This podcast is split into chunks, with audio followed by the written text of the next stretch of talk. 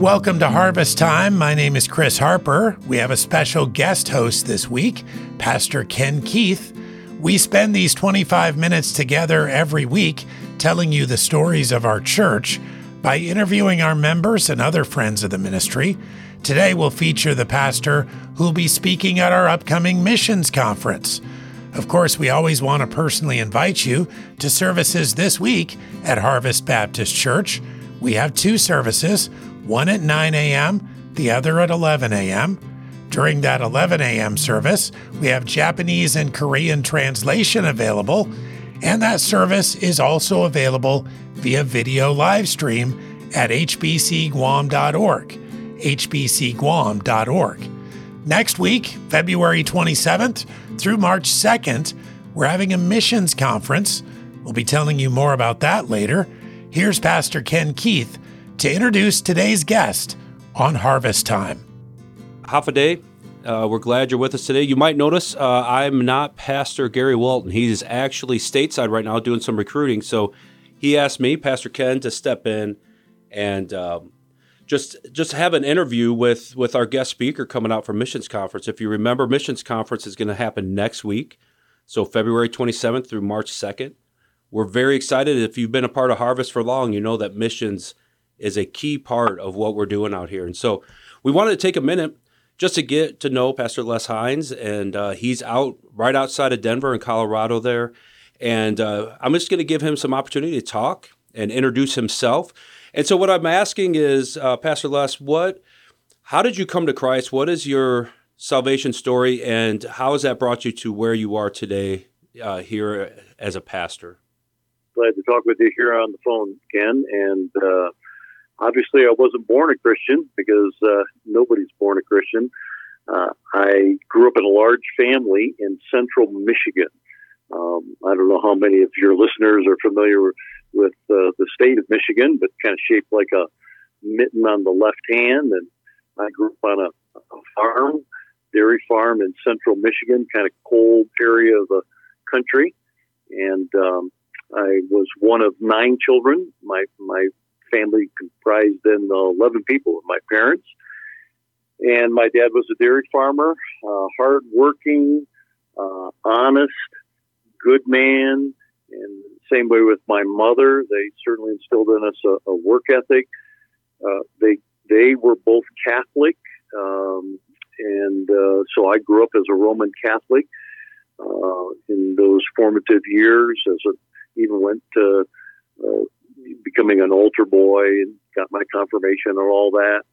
But uh, you know, just having some religious background didn't protect me from from some of the temptations that were out there. I um, went off to high school, and, and, my brother was a tremendous football player. He was an all-state football player, and um, the, the one just above me. There were seven boys and two girls in our family, and uh, he uh, started taking a box of NoDoz before a game, so he would be really hyped up, and he that was kind of how he got introduced into drug use and alcohol use, and then as a result, I admired him not just because he was a great football player, but he was older than me, and so he introduced me, unfortunately, to that whole lifestyle. So I got introduced to alcohol and drugs in high school, and and became a, a pretty dominant part of my life.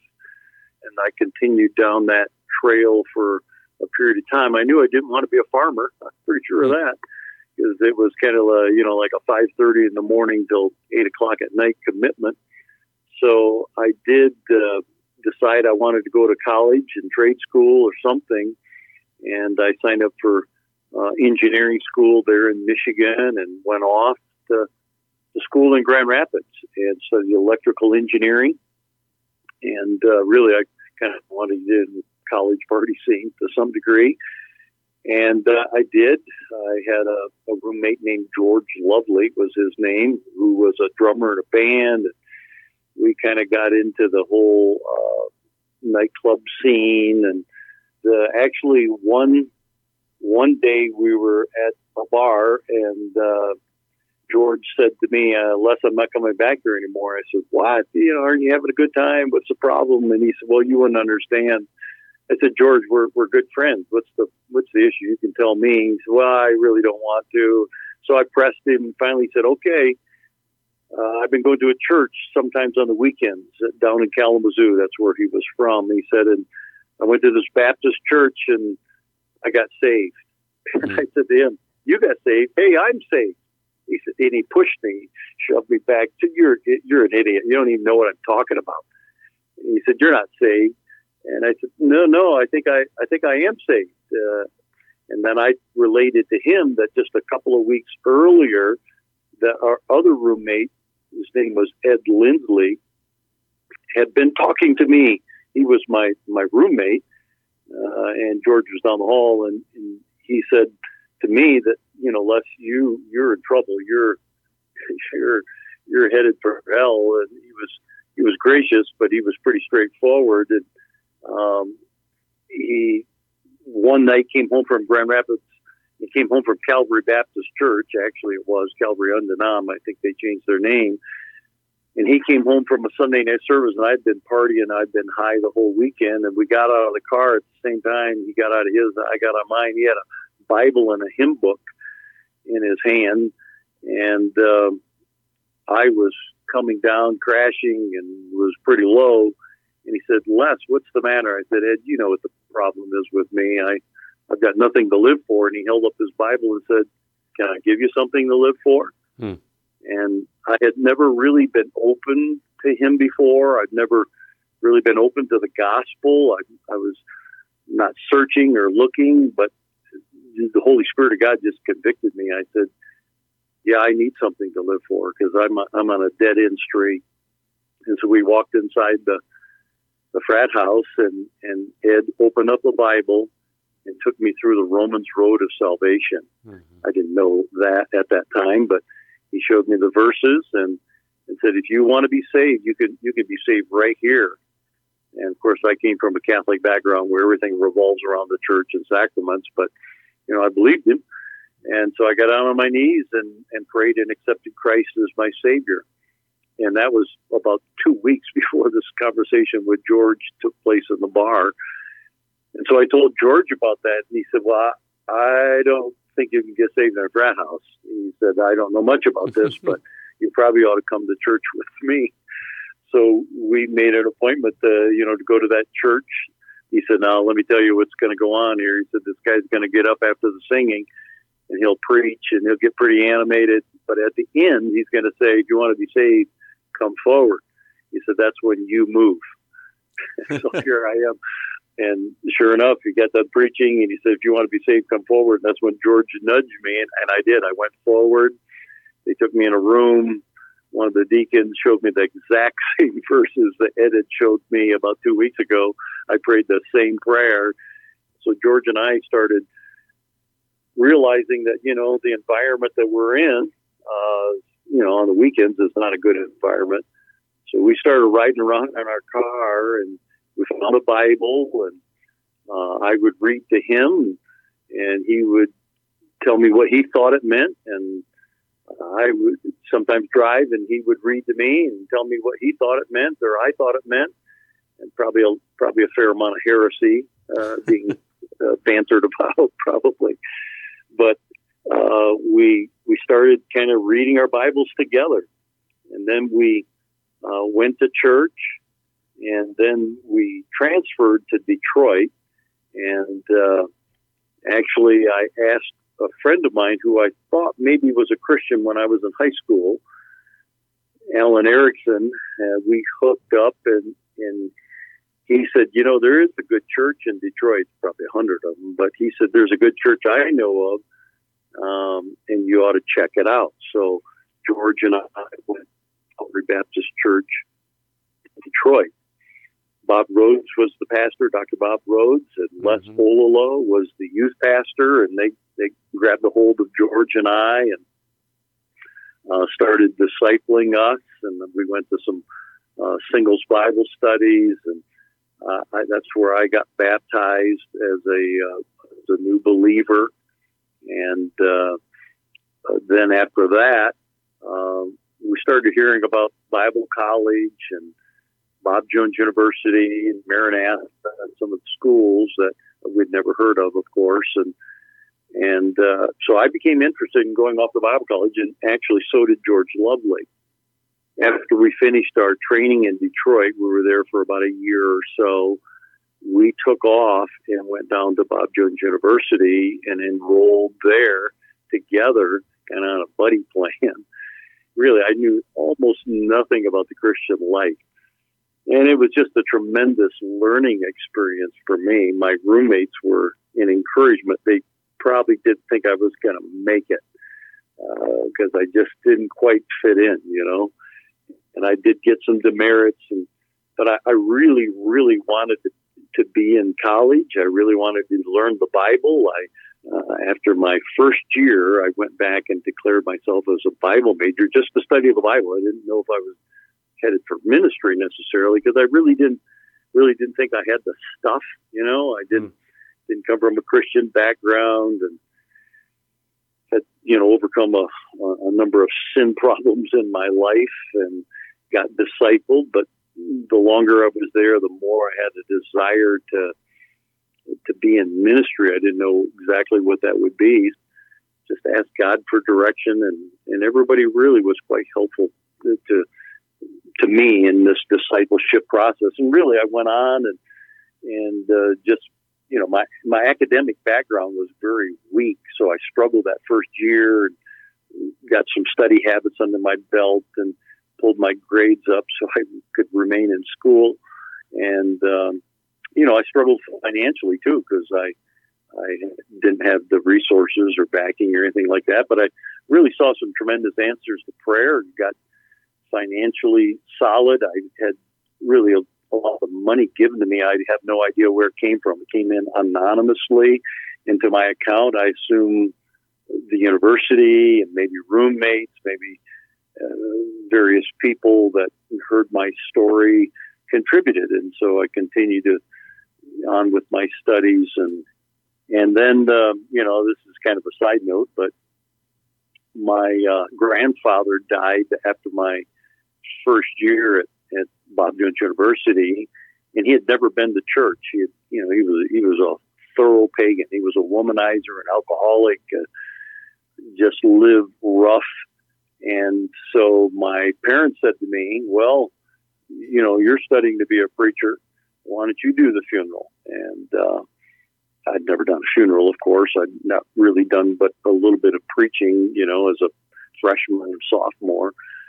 And so I, I preached the gospel. At, mm. The only thing I had that I understood was the gospel. So I, I you worked through the gospel and said, if you're not saved, you need to be born again. And of course, you know, I didn't have a lot of tact. I said, you know, my, my grandfather's probably in hell. He never went to church, wasn't saved, etc. And then my parents came to me afterwards and said, You preached the whole crowd into hell. What are you doing? And they were really upset with me, really angry with me. They thought it was an embarrassment. But one of the people that came up to me after uh, was an old lady. Her name was Della Burdick. And she was crying. She grabbed a hold of me and kind of crying on my shoulder. And I thought to myself, Mel, that was my first sermon. It was pretty bad. I didn't think it was that bad, you know. this woman crying all over me. And she said to me, My name is Della Burdick. I was your grandfather's cousin and I've been praying for your family for 50, 60, 70 years. She was probably 75 at the time. And she said, and I see God has answered my prayer. Mm. she said, You've been saved, and I've just been praying for your family that someone would be saved. And and uh, she continued to pray for me the, until she died. She lived well mm. into her 90s. She sent me money at Bob Jones, and she was a widow lady. And so I think a lot of us get saved as a result of somebody praying for us mm-hmm. or somebody praying for our family. And um, maybe I was the result of her prayers. But I, of course, finished at Bob Jones undergrad. Uh, after that, I went on to seminary and uh, earned an MA and then uh, eventually did a doctorate as well from Northland, a doctor of sacred ministries you know, after I got out of school, I, I was in Milwaukee for several years as an assistant pastor, and then uh, was, did some traveling and preaching, and that's how I met uh, the pastor Ed Nelson, who was the pastor my predecessor at South Sheridan, and he invited me to come back and preach again, and then he offered me a job and as an assistant to replace him eventually someday, and that's exactly what happened. I served on his staff for six years, and then became the senior pastor of uh, South Sheridan, and, and then eventually we, saw the need to relocate, and I found uh, 32 acres on the west side of town, just inside the C470 Beltway, and we bought it. It was a $25 million project to buy the land, build the building, and uh, we built a, a, wonderful facility out here on the west side of town. And, you know, I'm a pastor. I love to preach the gospel, love to share the gospel, love missions. Uh, we have about 40 missionaries that are uh, out, that we support out of our church, and about half of them, a little more than half of them, grew up here. I tell them if you go to the mission field out of our church, we're going to take on a large chunk of your support. We can't support you completely. We would probably want to do that, but we'll take you on for five hundred dollars a month or more, and that's what we've done. Actually, how I met your pastor, Gary Walton, with Bibles International, he came to our church and was preaching a missions conference for us, and he said hey, have you ever considered a missions project of translation, uh, helping a translation project? I said, you know, never even thought about it, never, never been challenged about it. I said, what's it involve? He said, well, basically involves raising money. So we have the money to, to pay the translators and to get a project done. I said, well, you got anything that we could do? And he said, well, we're working on one for the Akha people, A K H A, that are in five countries. They're in Thailand, Myanmar, Vietnam, China, maybe it was Cambodia. And I said, well, how much money do you need? He said, well, we need about $90,000. I said, oh, well, we could do that. You're only here for a couple of days. You know, you're Sunday through Wednesday. I said, but I'm open to it. You know, uh, let me challenge our people. So I did that Sunday morning, Sunday night, and Monday night. We raised $90,000. Oh, amen. That's and awesome. So we sent the money off with Bibles International, and and uh, they completed the project and invited me to come and preach the uh, dedication, which was really truly a, hmm. a tremendous uh, opportunity for me and just a tremendous blessing as they received the Bible. It was a New Testament with the Psalms in their own language for the very first time and they had about 1,200 people there. They brought in leaders of the churches from the various countries, the Akha people that are scattered into those countries, the, the leaders of the churches. And man, they fell on their knees. They they wept. They uh, they sang for an hour. You know, the, the, as they unloaded the semis mm-hmm. and gave out the Bibles. Uh, interestingly enough were printed in China, but China wouldn't let them come over the border. They had to ship them around to Thailand and bring them up by semi. Uh, so it was a tremendous opportunity. It just kind of reconfirmed to me what a wonderful uh, privilege we have when we have the Word of God. Amen. You know, we, we want to do what we can to uh, influence people for missions and support them. We take short term mission trips to Mexico and try to get our teens on the mission field. We all know that if people see the mission field, it removes some of the barriers yep. that they have in their mind about going to the mission field. We're we're coming to yeah. the end um, here of the interview. Can I uh, ask you one quick question as as we kind of close this out? I was thinking about this as we um, as I was listening to your story. So I apologize. This wasn't something we talked about earlier on, um, but you know, here's here's your story of quite a journey. Honestly, uh, quite a journey from wh- how you were raised in in the Roman Catholic Church to your lifestyle to coming to know Christ and that process of um, just understanding really what the Scriptures taught. You know, that's a that's a story of of a handful of us in in the church where we think maybe you know missions, especially as we're focusing on missions this coming week is for the I was born, you know, Baptist. I was I was born Christian. I've I've memorized the whole Bible, or I I've always been a you know a believer in doing the right thing. That that missions and um, taking the gospel to the nations is is for those people. The the multiple degrees in Bible college, the got the Bible with the name on it. You know those kind of people, not for people like me who have a story that you know we're not always as proud to tell except for the part when Jesus saved us and changed us. What would you say to that group of people who feel like missions and especially going is is for the elite Christian and not for those um, how you would just as you just shared, you know, your story? Well, uh, I think we, if we look down through history and even in the book of Acts, it was ordinary people mm-hmm. telling the story of how they came to know Christ, how they got born again.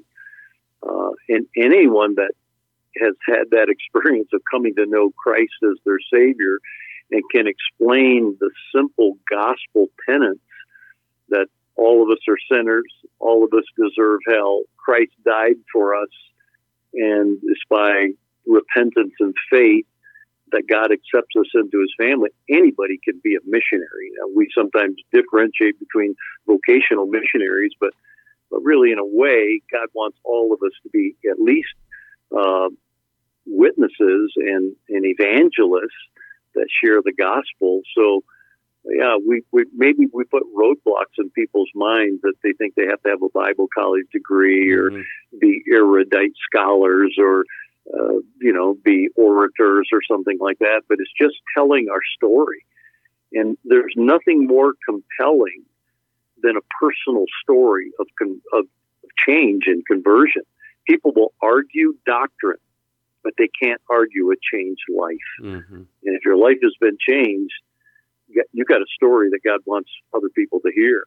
And all along the way, I mean, the Della Burdicks who prayed for my conversion, to Ed Lindsley, who shared the gospel with me when I wasn't I wasn't receptive for a long time. But you know, out of Ed, George, and myself, all three of us became pastors. Hmm. You know, that was just God's will, I guess. But three engineers that went bad and became pastors, you know, they, they changed their vocation. And uh, you, you never know what God's going to do with someone who's willing to follow His will. It hmm. may be vocational ministry, but hey, you know, you may lead someone to Christ that is used in a in a greater way than you can ever have imagined. You know, so true. So it's just just taking one step at a time, being being where God wants us to be, doing what God wants us to do. Amen.